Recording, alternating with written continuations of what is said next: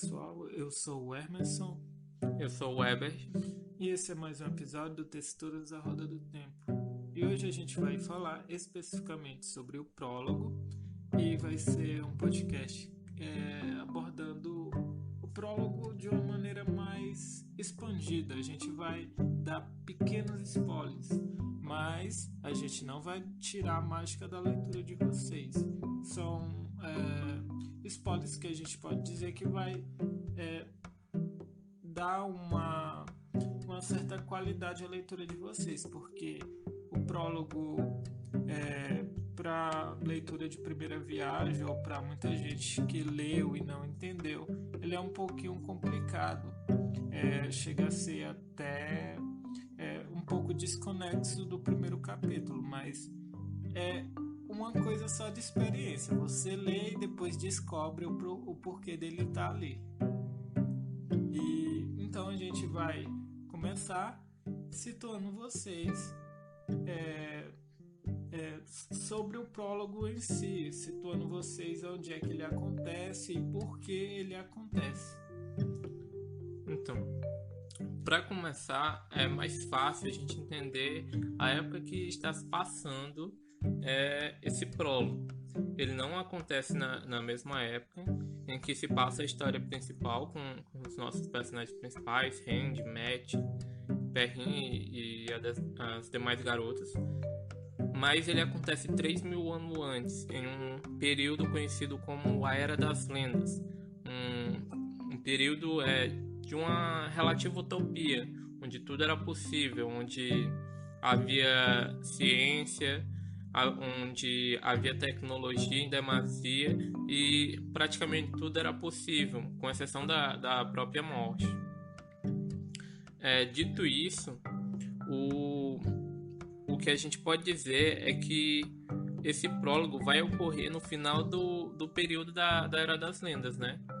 Que é um, um período um, um tanto conturbado, onde essa utopia ela chegou a um, estado em que ela ruiu, principalmente por um, por um evento conhecido como é, a Guerra do Poder, que é um, uma guerra que ocorreu basicamente entre a sombra e a luz, e onde um, nosso personagem principal do, do prólogo, o Lewis Telamon, ele era o principal comandante é, da, das forças da luz nessa guerra.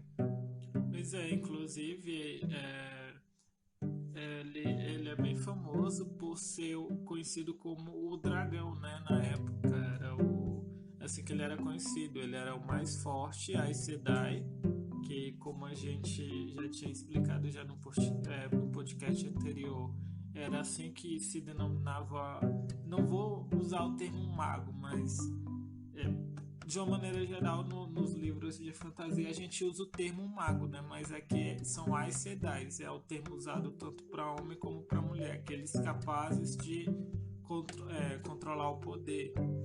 E ele era o mais forte da época dele, inclusive pouca gente rivalizava com ele. E para ter uma ideia, é, ele tinha tanto poder que ele acabou sendo invejado, né? Mas não é uma coisa que, que vai vir ao caso agora, porque nos demais livros vai ser abordado isso e como era a relação dele nesse período da Era das Lendas, mas o que a gente tem que saber é que, como o Albert falou, existiu a guerra entre a luz e a sombra. E o Lewis Terrin, junto com 100 companheiros, foram é, batalhar contra a sombra, lutar contra a sombra, e em determinado momento a sombra, é, embora eles tenham vencido a guerra, eu digo assim, aliás, eles venceram a batalha, sim, sim. venceram a batalha, mas não venceram a guerra. Na verdade, eles venceram, mas tiveram é, certas um consequências. Um custo grande. É, um custo grande. E o custo, na verdade, é a mácula que é deixada sobre o, o poder dos homens, sobre o poder que os homens controlavam. Para melhor explicando, é, dentro do mundo do, do, Jordan, o poder ele é ele é oriundo da fonte verdadeira. A fonte verdadeira ela tem um lado masculino e um lado feminino. o lado masculino é conhecido como Saidin e o feminino Saidá. Só que quando há essa guerra, por uma série de eventos, o Saidin, que é o lado masculino, da onde, de, da onde os homens tiravam o poder, ele é maculado, ele é, digamos que assim, corrompido, manchado, ele é sujo. E é, em meio a isso, os homens eles acabaram enlouque, é, enlouquecendo, né? Exatamente. É, essa mácula culminou nesse enlouquecimento. É aí que, que a gente adentra na parte que começa o prólogo, já é no, no final, após esse evento que seria praticamente o, o último evento do, do fim da Guerra da Luz. E o prólogo retrata principalmente isso, a volta do Listerine após a batalha para para o, o, local lá o, o Monte do Dragão e quando ele retorna e dá início a esse prólogo ele chega é, atordoado eu acho que, que essa seria a, a melhor a palavra atordoado assim praticamente louco e ele não, não ele tá meio assim distorcido da realidade, a, não sabe? A minha ideia é que eu tenho uma concepção, eu acho que a comparação ele parece aquele pessoal que passou a noite. Aquele cara que passou a noite na bebedeira. Ele acha que ele chegou em casa sóbrio, mas ele não tá sóbrio, na verdade. Ele, ele só é, tem uma basicamente ideia. isso. E, ah, detalhe, né? Ele parece. Então, então esse cara é uma comparação é, meio esdrúxula, né? Mas é, é, o que acontece. Tanto é que ele chega chamando, assim, procurando pela esposa dele, né? Parece que é, cara. Helena, Helena. pois é. Ah, e uma coisa, eu só queria abrir um, um parênteses aqui, porque é, quando eu tinha começado a ler o primeiro livro, que era O Olho do Mundo, eu acredito que ou foi no primeiro ou foi no segundo livro, mas eu comecei a, a pesquisar, né, algumas coisas, sabe? Eu tava achando tão interessante que eu queria saber se tinha uma série ou não. E aí eu fui procurar o procurar mais informações, e acabei encontrando um piloto que foi produzido há muito tempo, eu não me recordo o tempo que foi produzido, mas é justamente os acontecimentos desse prólogo é, ele, é, ele foi produzido em forma de um, de um episódio de uma série, né? Eu acho que parceria com, foi até com a Fox que produziu uma Fox que, sinceramente, a qualidade é muito baixa. É, e eu estranhei na época por, pelo figurino, né? Eu tinha achado estranho. Ah, meu Deus, o figurino não é para uma, pra uma coisa assim medieval como é aparentado no, no livro, né? E ela tava achando, ah, isso daí não, não, tem sentido. Mas só que, é, como o Herbert tinha falado, aqui é, e, aqui era das lendas, é, a evolução já era bem maior. Embora eu não goste é, muito desse piloto, o Ebert, inclusive, ele se, recusa, eu evitei assistir. Ele, ele se recusa a assistir, mas eu acho muito interessante assistir, assistir todo mesmo para entender o que estava acontecendo e é legal. Ele tá em inglês, mas ele dá para entender bem é, o diálogo que está acontecendo e para quem lê o livro ainda fica mais é, o livro o prólogo ainda fica mais fácil de entender. Então quem quiser dar uma visualizada assim na, é, na imagem pode procurar lá piloto é, do The, The Wheel of Time e vocês vão encontrar lá no YouTube. Eu, inclusive eu estava dando uma olhada essa semana. Mas voltando a essa questão, né, dele estar tá louco e tudo mais, é, vocês têm que entender que é, o, o termo que o Robert usa, que é canalizar, ele ele é, é, um termo muito bem adequado adequado a, a qualquer canalizador canalizar é, é como se fosse um, a ideia, né? Um cano, você tira só uma pequena quantidade de poder, porque é, a fonte ela meio que inesgotável, né? Exatamente. É inesgotável. Se você puxar muito poder, você acaba se autodestruindo. Só que no caso dos homens, você puxa poder e vem a, vem a, a questão na água suja, né? Aquela coisa poluída. É, exatamente. Tem um, uma coisa bem interessante em relação a essa parte de canalizar, que isso vai ser até importante mais para frente, que é, é um, uma diferença entre o controle do poder em relação a, aos homens que, que buscam saidinha e as mulheres que buscam saidar porque é retratado muito no, nos livros que para as mulheres a sensação que, que tem para ela controlar esse poder é que elas devem se render ao poder, deixar que o, o poder abrace elas, justamente o, o termo que é usado. Já no caso dos homens e de alguns personagens que aparecem depois na história para canalizar, o termo que eles usam não, não é se render, é domar. E é justamente isso que, que acontece principalmente depois que a, que a mácula é, é, feita. Que eles têm que domar não apenas o poder, mas domar a, a, a mácula, o que leva à loucura. E era basicamente isso que o, o, o, o estado do Lewis teria após ele voltar da batalha.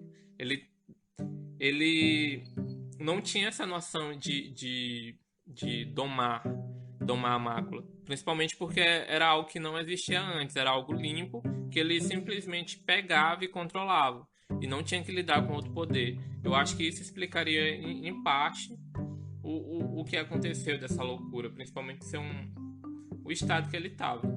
Isso aí, o engraçado, né? Porque é que nem tu disse, ele poderia, poderia né? O, tanto o homem como a mulher é, fazer a mesma coisa. Eles se deixarem inundar. Só que o, no caso do homem é algo parecido como ah, tá ali o, o, rio sujo, né? Você vai pegar, por exemplo, pegar uma, sei lá, uma caneca de água para beber e você vai tentar pegar só o que tá embaixo. Só o que tá embaixo ou então só o, aquela parte limpa, né? Mas só que você sabe que ali tá tudo tá tudo sujo.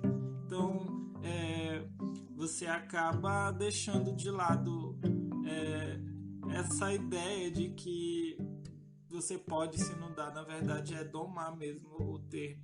Então o Listerine ele acaba é, voltando, né, para para casa, para o palácio dele, para o recinto dele, procurando pela esposa dele, é, a, a Helena, a Helena, a amada dele, chamando por ela, mas sem uma resposta assim precisa, né?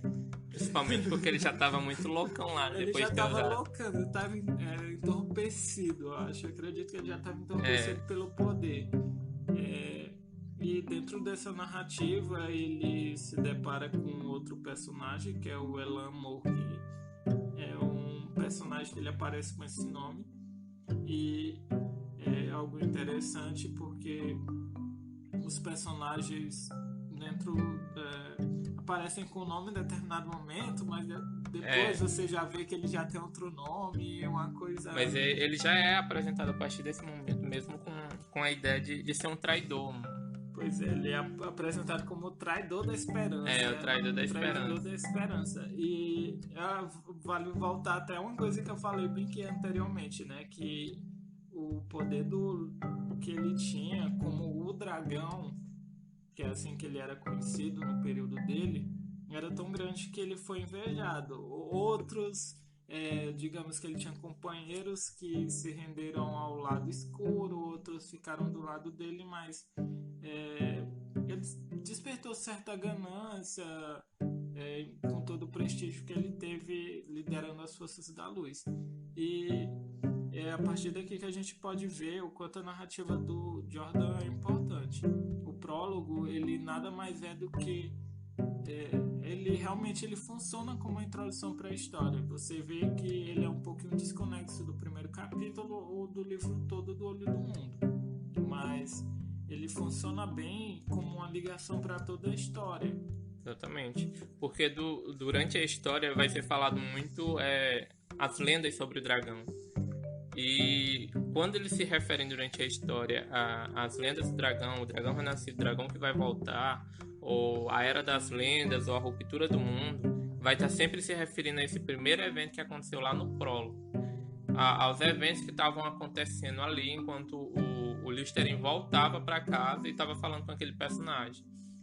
E sempre vai estar se referindo a ele. E é por isso que é importante entender o, o, o que está acontecendo ali naquele prólogo. É por isso que a gente vê que agora eu vou falar para vocês que o primeiro capítulo, ele realmente, quando a gente lê a primeira vez, ah, um pouco desconexo, né? Mas ele tem uma ligação grande com, com o primeiro capítulo, porque assim, a gente vai ser apresentado aos demais personagens que encontram. É, digamos, com o desconhecido, então tudo, tudo realmente é lenda. Então, é, se é referida à Era das Lendas, é histórias passadas, ninguém sabe se é verdade, se é mentira, mas você passa a entender por que, que o, por exemplo, nos cinco primeiros capítulos é discutido as questões sobre. É, contado histórias, para falar a verdade, sobre as sedais, sobre homens canalizando. É, uma, uma, há uma distorção assim, bem grande. É, em relação à história, mas você começa a se questionar, e se você fizer um paralelo, né, ligando o prólogo ao primeiro capítulo, a entender por que, que os homens são demonizados, porque é, os homens que conseguem canalizar, né, são demonizados, porque que é, é atribuído a eles a questão da ruptura, da destruição do mundo, porque que as mulheres vão caçar homens que podem canalizar, mesmo elas também podendo canalizar, então é algo assim a se pensar e é algo que é, ele faz parte direto dessa linha temporal do prólogo. Uma coisa ela não está desconexa da outra. Você pode pensar que o, o Jordan ah, botou a descrição de uma coisa ali, sempre falo né, que ele é bem descritivo, mas Também. É, uma descrição que eu acredito que, ele, que faz parte do, do que ele queria construir. E é até uma coisa que eu acho legal nos livros de fantasia. O, eu gosto muito do Brandon Sanderson também, que por sinal, para quem não sabe, foi ele que terminou os livros da, da Roda do Tempo por falecimento do Jordan, mas eu gosto do livro, é, dos livros dele também porque ele tem essa questão da descrição e dentro do, do mundo de fantasia a descrição para mim é algo que ela se faz importante. A do Jordan ela pode ser um pouquinho mais densa, mas é, é algo que, que eu gosto muito. Exatamente. Até porque, apesar de ser algo assim desconexo à primeira vista, nada do que está na, naquele prólogo é, é, irrelevante. Todas as coisas vão, vão ser usadas depois.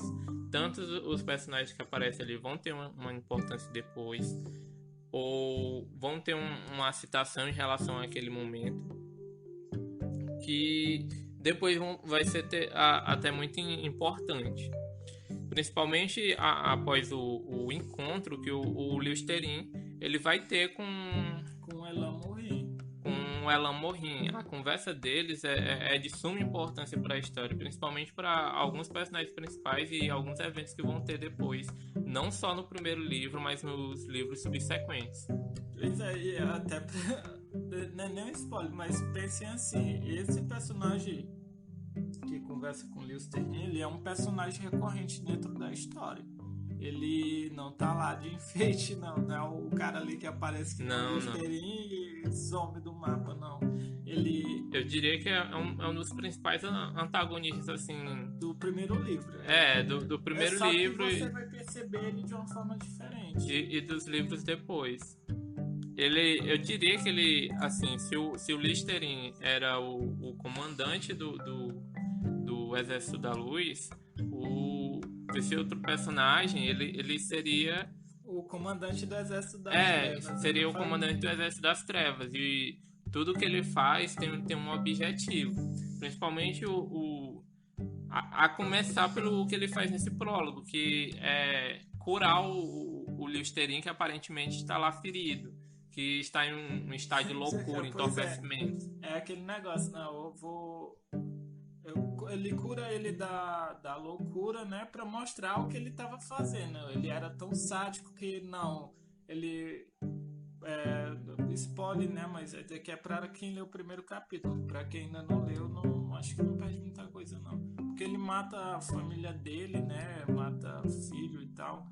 E o que acontece é que ele cura ele e fica lá, não, agora eu vou sorrir lá da cara dele, aqui eu vou, eu vou rir da desgraça dele na cara dele lá, limpa e doa, que o, o que ele fez foi matar a família dele. Só que é, nesse diálogo e tudo mais, o, o que a gente vê é que o Listerine ele tá pouco se lixando pra, pra ele, ele, ele tá ali ele reconhece, ah, ele é um traidor da esperança, mas meu Deus, eu matei minha família, eu matei a Elina, minha amada. E... É, exatamente.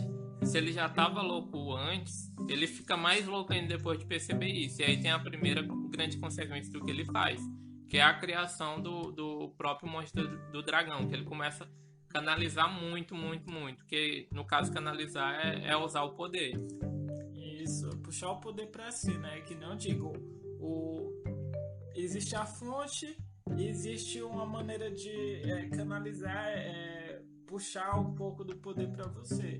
Mas o, o Lewis Terrier, ele parece que abre a barragem assim, não, agora eu não tenho mais nada, eu vou, explodir, vou explodir Exatamente. o mundo. E ele é um dos protagonistas da ruptura do mundo ruptura do mundo não foi só o dragão que causou, mas todo, todos os companheiros, na verdade, todos os homens capazes de canalizar naquela época, é, eles vão causar a ruptura do mundo.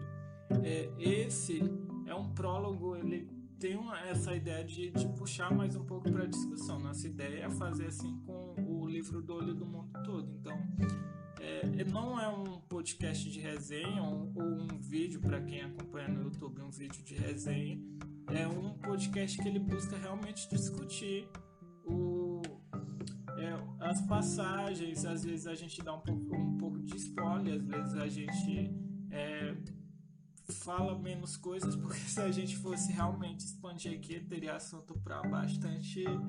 Exatamente, terão outros podcasts com assuntos mais específicos. Isso, até para explicar certos termos, né? Por exemplo, a gente está explicando aqui sobre canalizar, sobre a ICDA e tudo mais, mas é, para quem tem um livro ou acompanha pelo PDF, deve ter o grossário lá atrás com as explicações. Mas a gente vai fazer também uma uma explicação melhor sobre esses termos que está no, no grossário, até porque ele, ele expande muito além disso.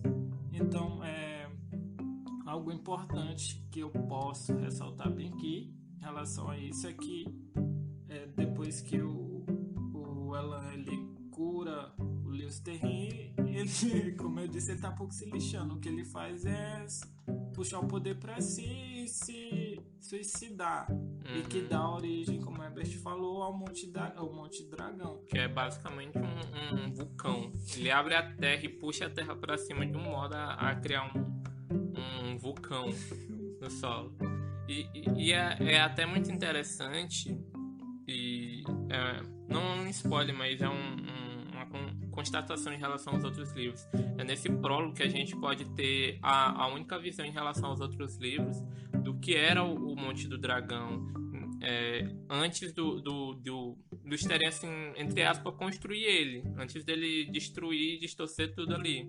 Que após isso, é, só terão visões da, da, da, era presente, em que ocorre a história, e é apenas é, do ponto de vista de outros personagens é, jamais do, do Listerine ou de qualquer outro personagem da Era das Lendas que possa mostrar o que era antes. Então, essa visão é muito importante, é, porque a gente não, não vai ter outra. Pois é, e ah, se a gente lembrar também de como esses canonizadores destruíram o mundo e como isso vai ser importante, porque a gente está falando aqui é, nessa época do Listerine, né, é o que a gente chama de Segunda Era ah, vocês estão estar perguntando, ah, mas e cadê a primeira era? É, a primeira era é um, digamos que um enigma, entre aspas, né? A gente deixa... Há poucas informações Há sobre... poucas informações. A segunda era, porque é 3 mil anos, né? E a gente vai ver que os trabalhos do, dos historiadores aqui vai ser pesado, porque 3 mil anos para ficar guardando história e tal, mas é, vai vai ter um ponto em que isso daí vai ser um, um telefone sem fio, né? Vai acabar distorcendo algumas informações e mas essas informações elas vão ser é, importantes para a construção do mundo da terceira era, que é onde os personagens principais, o Randy, o Matt, o Perrin, a Green, a Ninaeve e os outros demais personagens que fazem parte desse padrão é, vão, vão se situar. E, por exemplo, é, falando desses colonizadores também, como isso afeta o mundo de uma maneira assim.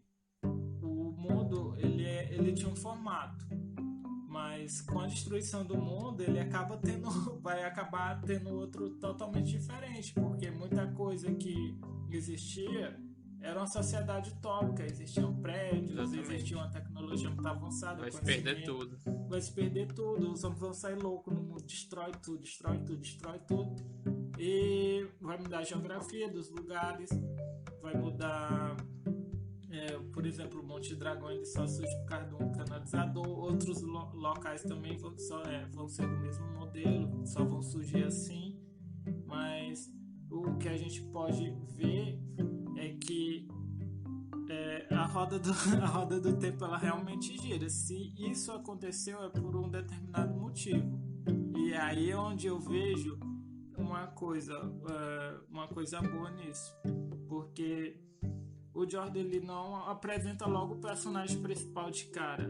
Não apresenta logo o Randy. Ah, o Randy, o Thor, ele é o, o personagem principal dessa história, mora em um lugar tal e se dá de cara com desconhecido na jornada do herói. Não, ele é apresentado primeiro no prólogo como o mundo do Randy Thor é influenciado por essa segunda é, era, por eventos passados. Por eventos passados, como eu disse, o, ah, os homens são caçados por canalizar, ou ah, apareceu, é, eles são isolados do mundo e recebem poucas Exatamente. informações. E alguns personagens vão, vão ser caçados depois, justamente por isso. Então é, é, é, tipo muito importante. Os eventos que acontecem no passado vão re repercutir no futuro. É como se fosse realmente um, é, fazendo jus ao nome do canal, é como se fosse um, uma tessitura da própria rota. Um fio que começa lá no passado com, com Listerine e outros personagens que aconteceram na Era das Lendas, eles vão começar a ser tecidos até serem levados a, a uma trama maior no futuro. E um exemplo dessa trama é a própria caça dos homens ou, ou a ruptura do mundo. Pois é, que é algo importante, como eu disse, algo importante na vida desses personagens. Tudo é regido por isso. Embora muitas informações da Era das Lendas tenham se perdido ou tenham se distorcido, é, essas informações elas vão de certa forma nortear, nortear a vida de vários personagens. Por exemplo, as sociedades da Terceira Era elas vão ver os homens, algumas, né? Algumas vão ver os homens simplesmente como ameaça para a destruição do mundo. Então, esse foi um podcast é, que buscou mais explanar o prólogo, uhum. que a gente a ideia, como eu disse, não é fazer uma resenha ou contar a história parte por parte, mas sim detalhar um pouco mais, pegando conhecimento do, dos outros livros, sem, claro, estragar a leitura de vocês. É só, digamos, abrir os olhos. E o que eu tenho para falar, só para finalizar, é que vocês leiam o prólogo novamente. Quem já leu, leia novamente, revisite o Monte Dragão, veja como ele surgiu. Quem já está lá pelo livro 4, 6, é, já deve ter é. voltado já. Ou, aliás, que já passou do 1 e se tocou já algumas dos eventos. Dos eventos já deve ter voltado também. É, voltem nesse prólogo, eu já voltei novamente. Não só para fazer o podcast, mas eu estava lendo alguns dias aqui só é, por, por curiosidade, porque tem umas informações bem importantes nele. É, tentem observar a importância que tem no prólogo. E vocês vão ver conexões diretas com, com os eventos que vão acontecer no futuro. Principalmente, como o Raimundo falou, no, nos livros mais para frente. Nos livros 5 e 6 é, é bem mais clara essa visão. Nos outros também tem, mas nesses livros, é, que é focado muito no. Ou melhor, tem informações maiores sobre o que aconteceu na Era das Lendas, são informações que são apenas liberadas aos poucos ao longo dos livros, tem muitas conexões a, a, no prólogo. Pois é. Então, esse foi o nosso podcast. Nos outros, a gente vai tratar de alguns outros capítulos também que são bem importantes, principalmente do, do, início, né? A gente vai dividir a partir do prólogo em três partes. Aliás, do prólogo não, né? O prólogo é uma, uma opção, uma parte especial que algo a gente... à parte. Isso, algo à parte necessário. É um, foi um episódio longo, mas necessário. Mas a gente vai dividir o olho do mundo em mais três partes. E essas três partes a gente vai continuar na mesma dinâmica de explicação, de é, ter nossa visão especial sobre os personagens e sobre os acontecimentos, mas é, a gente espera que vocês continuem seguindo o nosso podcast e a gente se vê na próxima. Até mais. Obrigado. Tchau.